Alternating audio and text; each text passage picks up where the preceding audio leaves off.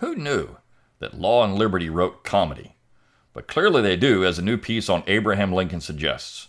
I'll talk about it on episode seven hundred sixty-three of The Brion McClanahan Show.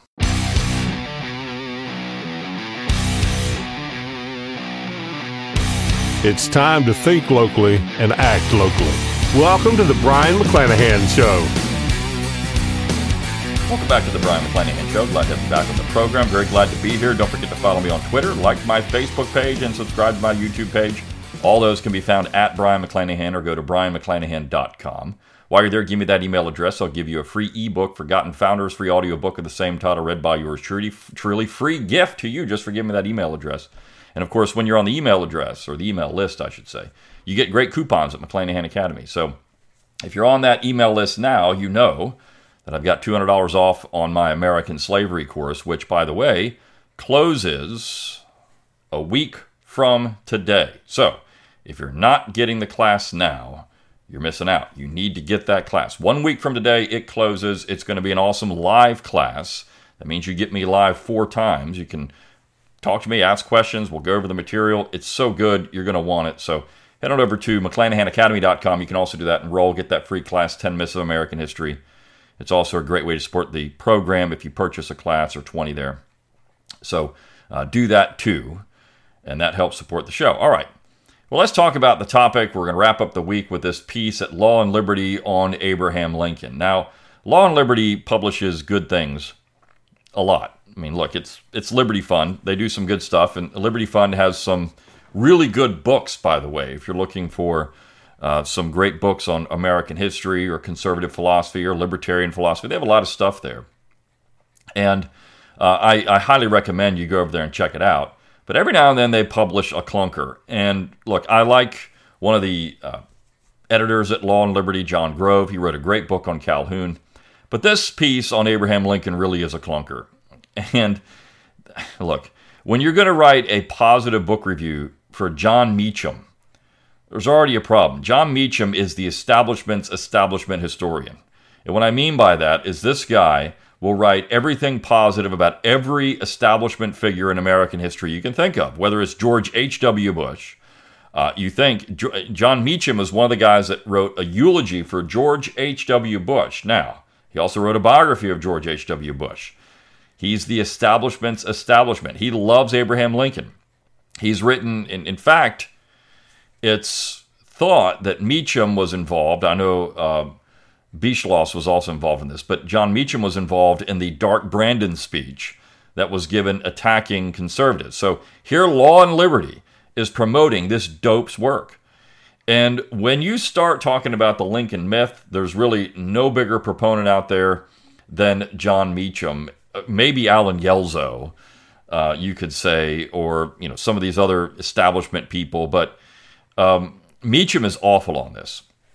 And so he's written this book that essentially tries to elevate Abraham Lincoln to a god. I mean, we've already done it. We've got his, his Parthenon sitting there in Washington, D C Uh, but John Meacham believes that Abraham Lincoln had a divine destiny in slaughtering one million Americans. Essentially, that's what he's arguing. You you can't make this up. I mean, this is what John Meacham is doing, and you've got a book review now at Law and Liberty that promotes and buttresses this particular argument.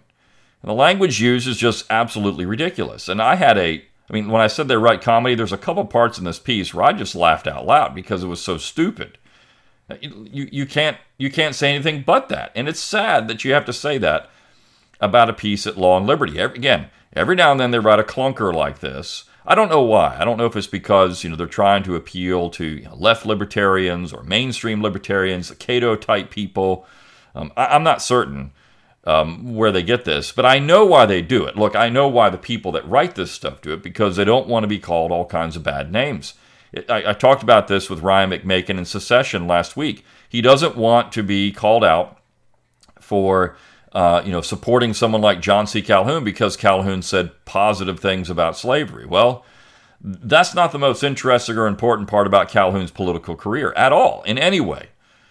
But if you use, if it's easier to use Mises and Rothbard, even though Mises has now been called a Nazi and Rothbard has been called a Klan member. It's easier to use them than it would be John C. Calhoun. So um, this is where these people are running scared. And this is, exen- again, well, I'm going to reiterate this with Harry Jaffa, why Harry Jaffa wanted to make equality a conservative principle. Because if you do that, it takes all the sting out of conservatism. They can't claim that you are trying to throw a granny off a cliff or reinstitute segregation or slavery, anything like that. If you say, well, equality is conservative, you supposedly disarm the other side, but you know what? It doesn't work because the other side won't ever believe it. And the other side will always take their position, which is equity, and say that's real equality, and where do we stop? And I mean, Paul Gottfried, as we've talked about in this program, has pointed this out several times.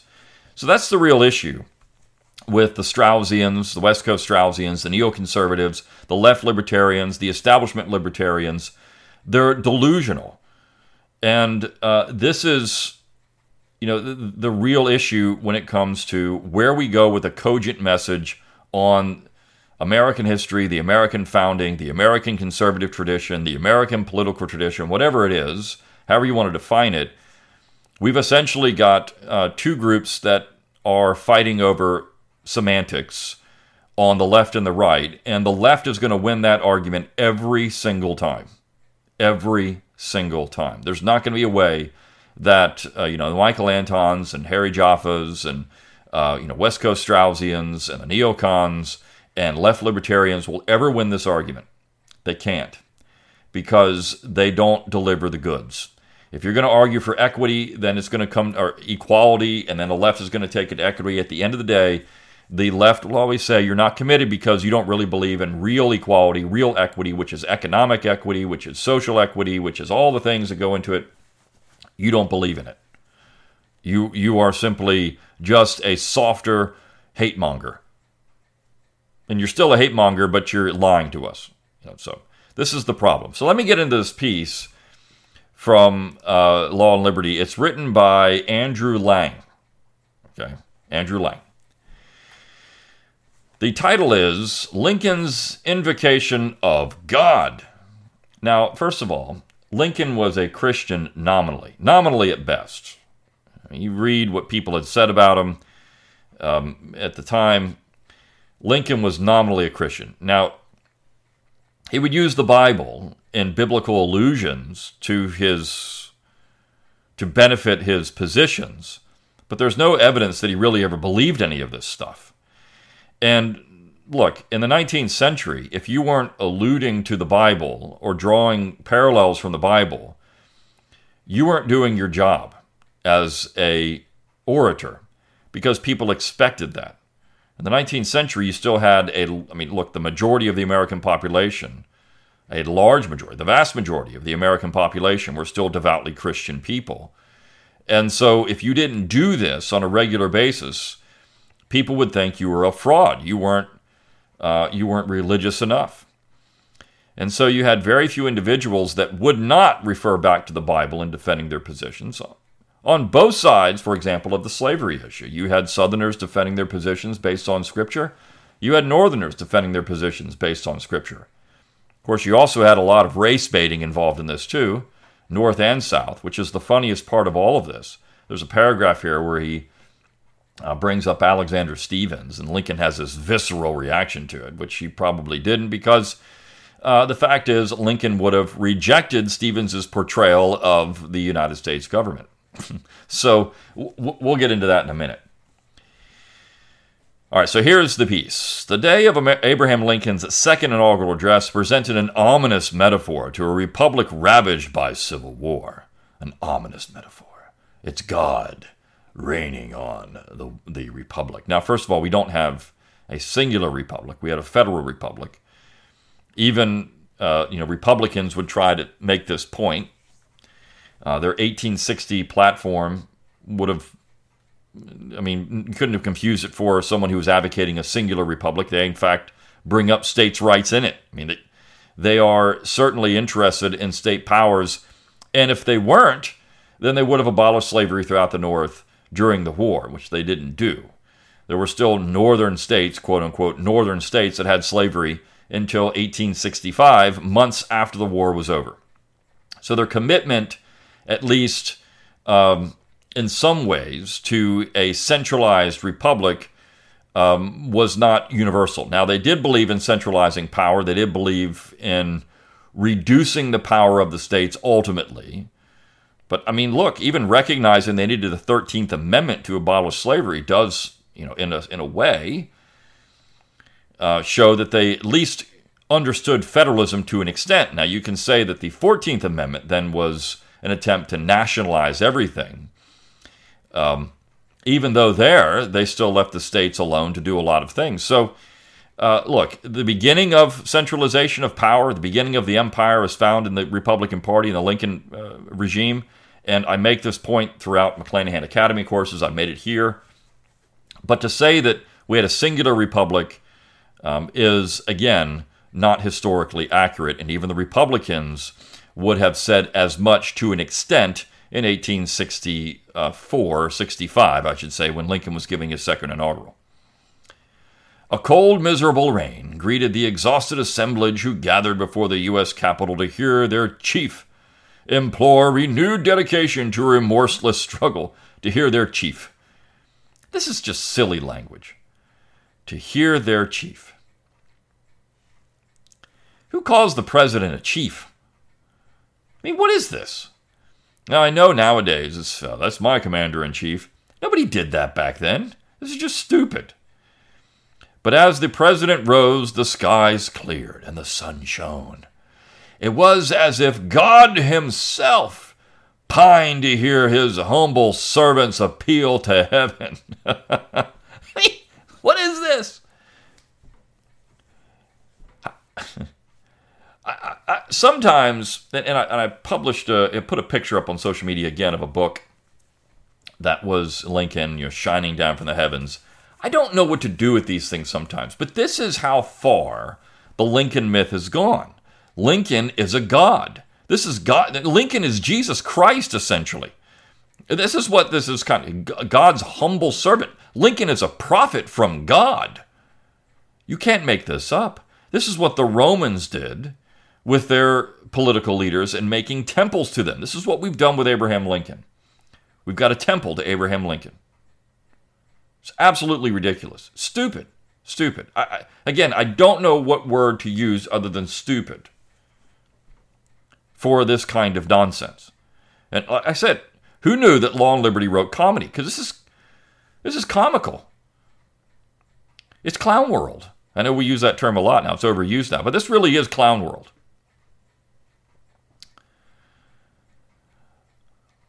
Yet rather than ushering in the dawn of a glorious future, Lincoln delivered a sermon on the divine judgments of history. A sermon. So when you've got a Democrat now in the halls of Congress that says this is a sacred place, you've got Joe Biden calling the Capitol sacred. And this moron, Andrew Lang, is going to use the term sacred with the Declaration of Independence. We've got real issues in America. We've got bigger issues than uh, than people realize. When you start elevating secular buildings, government buildings, to religious stature, when you start elevating documents, secular documents, to religious structure uh, stature, when you start making people like Abraham Lincoln servants of God, I mean, you want to talk about where we are in Rome? This is it. This is it. We might as well, uh, you know, go to the temple of Abraham Lincoln and start sacrificing animals to please the gods. We might as well go and have the Vestal Virgins there with the never-ending fire, the flame, keeping it going at the Lincoln Temple to show that Lincoln uh, is still the greatest of all. Might as well do that, right? I mean, this is this is just stupid.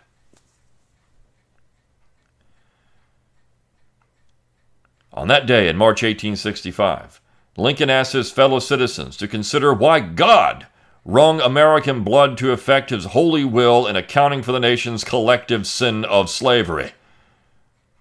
Now again, you would have a lot of people, North and South, theologians throughout American history, this is if you take my American slavery course, I get into this, who would have disagreed with the judgment that Andrew Lang is passing here on the United States. because they would use biblical references to defend their positions of pro-slavery, North and South. The very first pro-slavery defense was made in Massachusetts in seventeen oh one by a theologian named John Saffin. So the biblical defense of slavery actually had a longer standing uh, than the biblical attack on slavery. True. I mean, so the, the, the pro-slavery theologians were more powerful throughout most of American history than the anti-slavery theologians. So this was, in many ways, a theological debate. Now, I'm not saying that the pro-slavery people were correct. But what I'm saying here is that you can't do this because there's some real issues with this kind of, you know, hero worship history. Because that's all this is. You want to talk about a real myth. This is it. His query embodied a lifetime in introspection into the mysteries of providence, the consequences of time, and the enduring battle between good and evil. Now, Lincoln didn't do that his entire lifetime. This guy was a charlatan. He was a shyster. It's questioned whether he could really even read that well. Honest Abe was called Honest Abe because he never told the truth. He told a lot of far-flung, stupid jokes that nobody really believed, that everybody thought he was just a jokester, a comedian, someone who couldn't be trusted. And, of course, he was a hack. He he shilled for the corporations that paid him more money. He had the biggest house in Springfield across from the courthouse. This guy was a hack. And there's nothing else you can say about it. He was a politician's politician, but now it's a lifetime of introspection into the mysteries of providence. Lincoln's hollowed address. I mean, are we sure that Lincoln did not walk on water before this, that he didn't turn, uh, you know, he didn't he didn't provide food for the masses with another miracle? He didn't heal the sick before this speech was made. I mean, again, he didn't lay his hands on people beforehand. This is just stupid. His hollowed address informs the scope of renewed writer John, I'm sorry, renowned writer John Meacham's landmark biography of this most vital nineteenth century American. Now, I do agree that Lincoln is a vital nineteenth century American, which is why I have a class at McClanahan Academy reading Abraham Lincoln. And if you want the real Lincoln, not this kind of stupidity, go get that class. It's great. And there was light. Can, that's the title of the book. And there was light. You can't make this up. You can't make this up. Confronts Lincoln in all his simple complexity, an ambitious yet skeptical individual, a stoic yet dogmatic politician. Well, let's just take out the first part. How about just politician? How about we take out skeptical? Would you say ambitious politician? A resolute yet compassionate statesman. No, no. How about we just leave that part out so we can have a, an ambitious politician? We also traverse Lincoln's world, stirred by the rowdy chords of a nascent democracy and moved by an alluring Protestant supplication. No, it wasn't. Again, there's questions. People were questioning whether Lincoln was an atheist. He didn't believe in any of this stuff. And when we enter Lincoln's mind, the very currents that fueled his intellectual spirit stimulate us. No, they don't. This is... you find that he's a second-rate mind. When you go into Lincoln's world, you find he's a very good speaker, but he says a lot of nothing. His his speeches are word salad. They mean nothing. It's just a bunch of platitudes and allusions to nothing. They're speeches to the stupid in society, the lowest common denominator, because people would think, oh, wow, he's so eloquent. He's so eloquent. I, well, I believe it. He's duping morons. There's a lot of those people in America. Meacham's Lincoln does not reside in the remote past. He is rather a vessel on which to navigate a fractured political world, a sage to unbind our exasperating age of postmodern relativism. I mean, this man is America's philosopher. Yeah. I mean, Yeah. Again, if you're listening to John Meacham, you're already in trouble. Lincoln embodies how a committed citizenry, though often delayed, can secure moral justice. How a committed citizenry, though often delayed, can secure moral justice. I mean, it sounds like, uh, you know, some leftists wrote this. Go figure.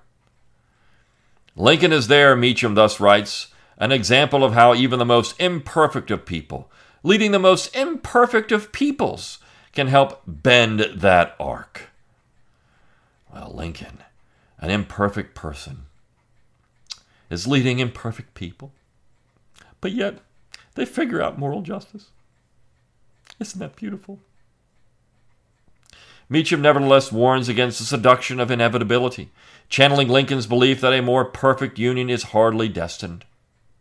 It is for us the living, rather, Lincoln instructed at Gettysburg, to ensure that government of the people, by the people, for the people, should not perish from the earth. Yeah, I mean, look, Southerners would have agreed with this. They would have said, well, then leave us alone. We had a government of the people, by the people, and for the people. We had that. We had democratically elected popular conventions that said we don't want to be part of your government anymore. We've done exactly what the Declaration said we should do. We altered or abolished our system of government. I mean, so... And you're saying that you're fighting for that? Everyone knew this was a crock. Even Lincoln himself said it. Uh, I'm not going to say much here. The newspapers called it a dishwatery utterance. A dishwatery utterance. And yet, supposedly... this is American scripture. The Gettysburg Address. Gary Wills said it best. Lincoln revolutionized the revolution. That's not a good thing. He made it up. From his meek roots in the Kentucky backcountry to his profession as an Illinois attorney and through the White House itself, Lincoln abided by a philosophy that all people possess natural claims to reason and conscience from which to discern demonstrable right from wrong. Um, if you want to say that, or you could just say that Lincoln was trying to figure out how to get people to vote for him, or Lincoln was trying to figure out how to win a case before a jury. He was trying to persuade people. I'm not so certain Lincoln really ever believed this. I mean, he does make statements like this in his speeches, so I guess if you say that you believe what he's saying. With firmness in the right, as God gives us to see the right, he counseled in the second inaugural, a free citizenry holds the ability to pursue, if not the prerogative to assure, objective moral truth. The American people maintained a unique obligation to learn the history of their nation and uphold the logic of its founding charters. Threatened by the United States possibly becoming a uniform slave nation, Lincoln appealed to the human heart, beseeching his fellow citizens to act according to the central idea of American nationhood. The central idea of American nationhood. So we're going to go with the proposition nation here. And of course, this is Lang writing this stuff. He counseled, right? He's giving a sermon here. This is a moral truth that Lang says, an objective moral truth, a unique obligation to learn the history of their nation, the logic of its founding charters. And that would be the proposition nation. Again, you can't find a better here at at uh, Law and Liberty of uh, a better piece on the proposition nation. Myth. I mean, that's what it is.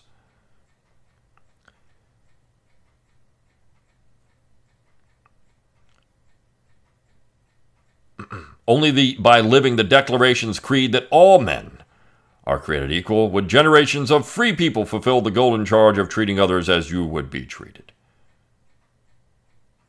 So, uh, yeah.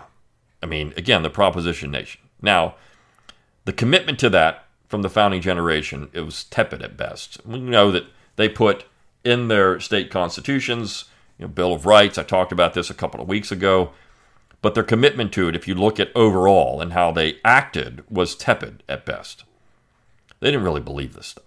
Barry Shane has a really good book at Liberty Fund, by the way. Liberty Fund publishes it, that tears apart the Proposition Nation nonsense.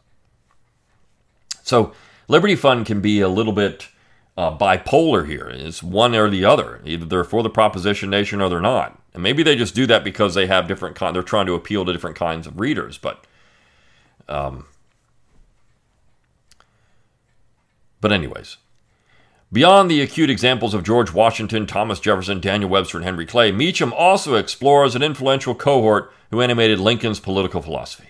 We encounter the anti-slavery Baptists of Lincoln's youth, William Grimshaw, a popular historian of the American Revolution, Cassius Clay, a prominent anti-slavery Kentuckian, Theodore Parker, the celebrated Unitarian theologian, Phineas Gurley, President Lincoln's Presbyterian minister, John Bright, a British liberal who championed the cause of union, and Frederick Douglass, the nation's foremost African-American abolitionist. Their rich direction guided Lincoln's unbending faith in self-government and his commitment to preserving the principle of natural equality for the nation and the world. Now think about that. They're rich. These people are all rich. This is rich direction. And his commitment to self-government. I mean, if he really did believe that in self-government, he would have let the South go in peace, because that was self-government. So I, I, I just, I question how these people can even make statements like this. Are, are they really this blind? Or are they somehow, uh, you know, just, they just believe in the, I mean, so much in the proposition nation, they can't, I mean, it doesn't even factor into their thought. Meacham's central theme, the national struggle to preserve, preserve, I'm sorry, pursue moral right amid the malevolence of human bondage, connects Lincoln's anti-slavery impulse to his devotion to the American Union and the divine counsel of God. The national struggle to preserve moral right. Again, the righteous cause myth. I mean, you can't have a more idiotic piece. The righteous cause myth. The people didn't go to war for this. Lincoln himself didn't said he didn't go to war for that. He would have preserved slavery everywhere he could. In fact, he proposed to do it. The thirteenth Amendment, the original thirteenth Amendment, he proposed to preserve slavery in the states where it already existed. And, uh, I mean, it probably would have existed for a long time there. He adopts the logic enmeshed in Lincoln's house-divided schema to explain how slavery imposed fundamental, irreconcilable, and moral differences upon a nation that could not remain half slave and half free. As Lincoln pronounced in eighteen fifty-four, the natural right of human equality diverged from the iniquitous right to enslave another. Such claims are as opposite as God and mammon, and whoever holds the one must des- despise the other. Now, I've talked about this speech in, again, um, my Reading Abraham Lincoln class, and I go through it in detail, and I'm going to, I mean, you're, you're not going to get John Meacham nonsense out of me. Um, but Lincoln was willing to allow this to continue, even as president, because he advocated the thirteenth Amendment. The original thirteenth Amendment. Daniel Crofts has done a fantastic job pointing this out. This was really Lincoln's amendment. His fingerprints were all over it. For Lincoln, the founding of seventeen seventy-six inaugurated an unprecedented moment in human affairs. Guided by his ancient faith, which teaches me that all men are created equal, that there can be no moral right in connection with one man's being a slave of another, Lincoln identified the Constitution and Union as the foremost means by which to fulfill the Declaration's ideal of placing slavery on the course of ultimate extinction. Um, look, again, I'm not going to steal my own thunder for, for Lincoln here himself. This is more an indictment, I think, this piece of Andrew Lang and John Meacham than anything else.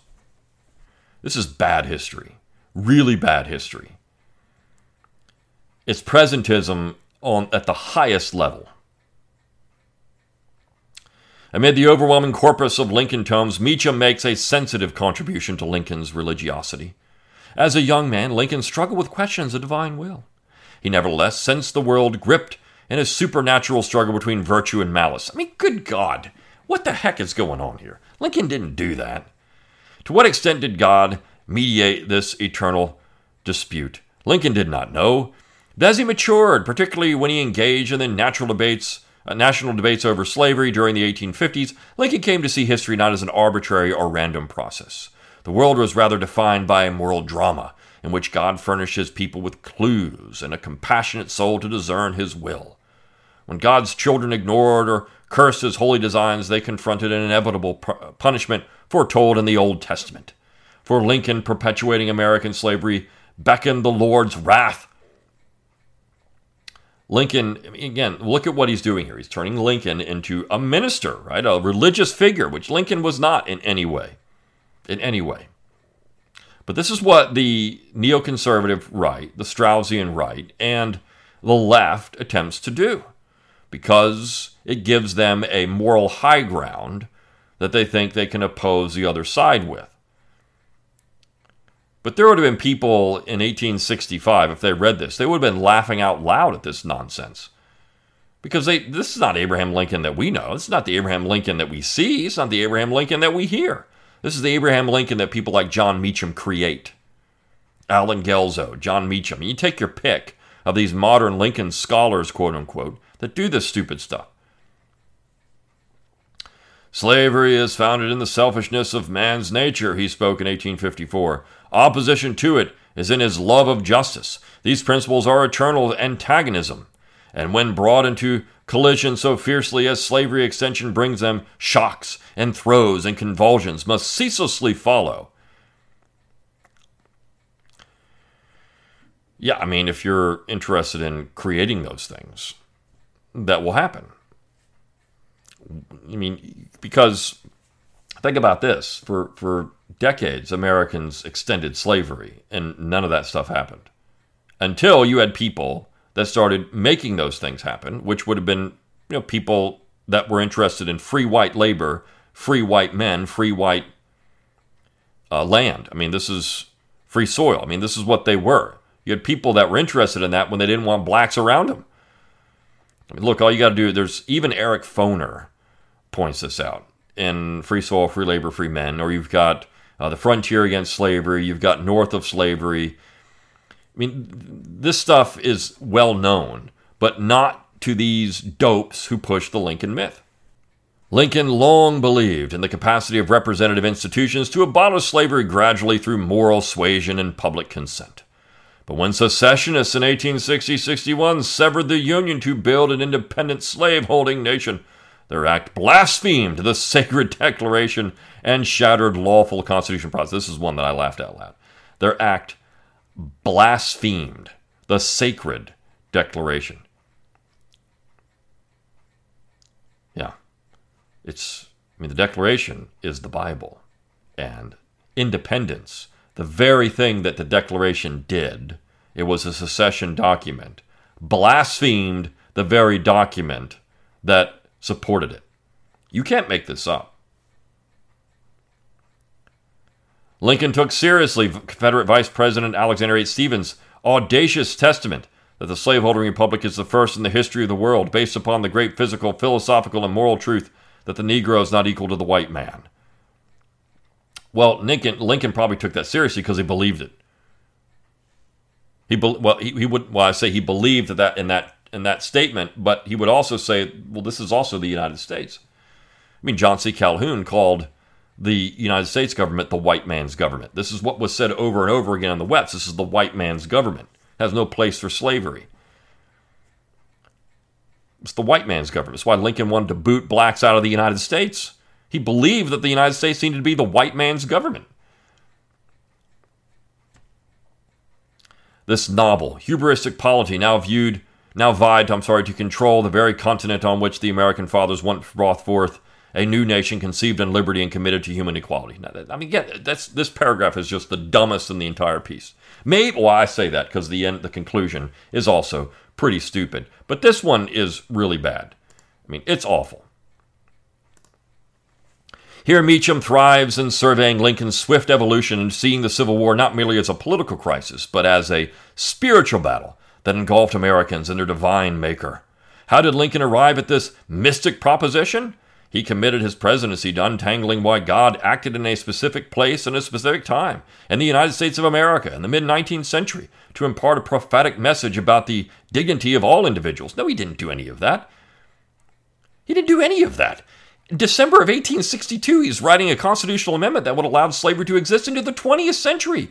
As late as eighteen sixty-five, he's trying to boot blacks out of the United States. Lincoln didn't do any of this stuff. This is just absolute stupidity. Look, I could keep uh, keep going here, but let me go down to the last couple of paragraphs because um, because he, he Lang tries to confront what I just said there. Meacham does not recite a tired trope about Lincoln's seemingly tardy move toward emancipation. Lincoln may not have been a political radical. He he wasn't. And it's tardy, this tardy trope, it's all true. So see, what they're doing, trying to, well, this is just trope when you say Lincoln wasn't really that committed to uh, emancipation. It's true. So, I mean, when you're trying to create gods and you're trying to create some mythical figure, well, then it just becomes a to- trope. History doesn't matter. What matters is the image. What matters is the myth. He was a political realist who explained to his people the necessity of radical means of national preservation. The Confederate War impressed upon the loyal citizenry a fierce urgency to either save the Union or lose the Union. Fundamental to the survival of self-government in the national soul, Lincoln insisted that a core of moral commitment to liberty must survive the vicissitudes of politics, the prejudices of race, and the contests of interests. But Lincoln was also a politician who was making concessions the entire time because, well, this is what Lincoln really believed. And he's, well, this is a trope. Emancipation eliminated sectional toxins and the source of disunion. It did? Are you sure? It eliminated sectional toxins. This is why we had split government, essentially sectional government, all throughout the nineteenth century, into the twentieth century. We didn't have slavery anymore, but yet we still had sectional divisions. So it was all about slavery. We still had it. And, I mean, Uh, national preservation, radical means of national preservation, uh, self-government's at survival here? No, it wasn't. The United States still had self-government. The Confederacy still had self-government. All that still existed. If you had two separate self-governing entities, you still had it. So what Lincoln was trying to do was consolidate and crush the spirit of self-government forever. But the measure also fulfilled a spiritual obligation to relieve a republic of liberty from the vile sway of racial caste and class privilege.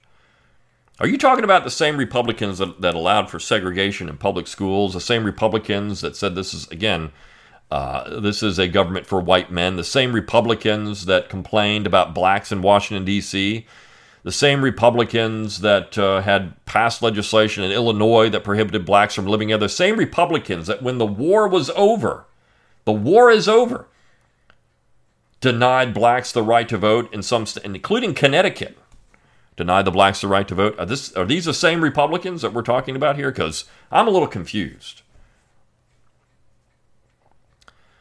Abolition may not have arrived gradually, as Lincoln long assumed. It had come from the terrible swift sword wielded by a God who moved the nations through his appointed time.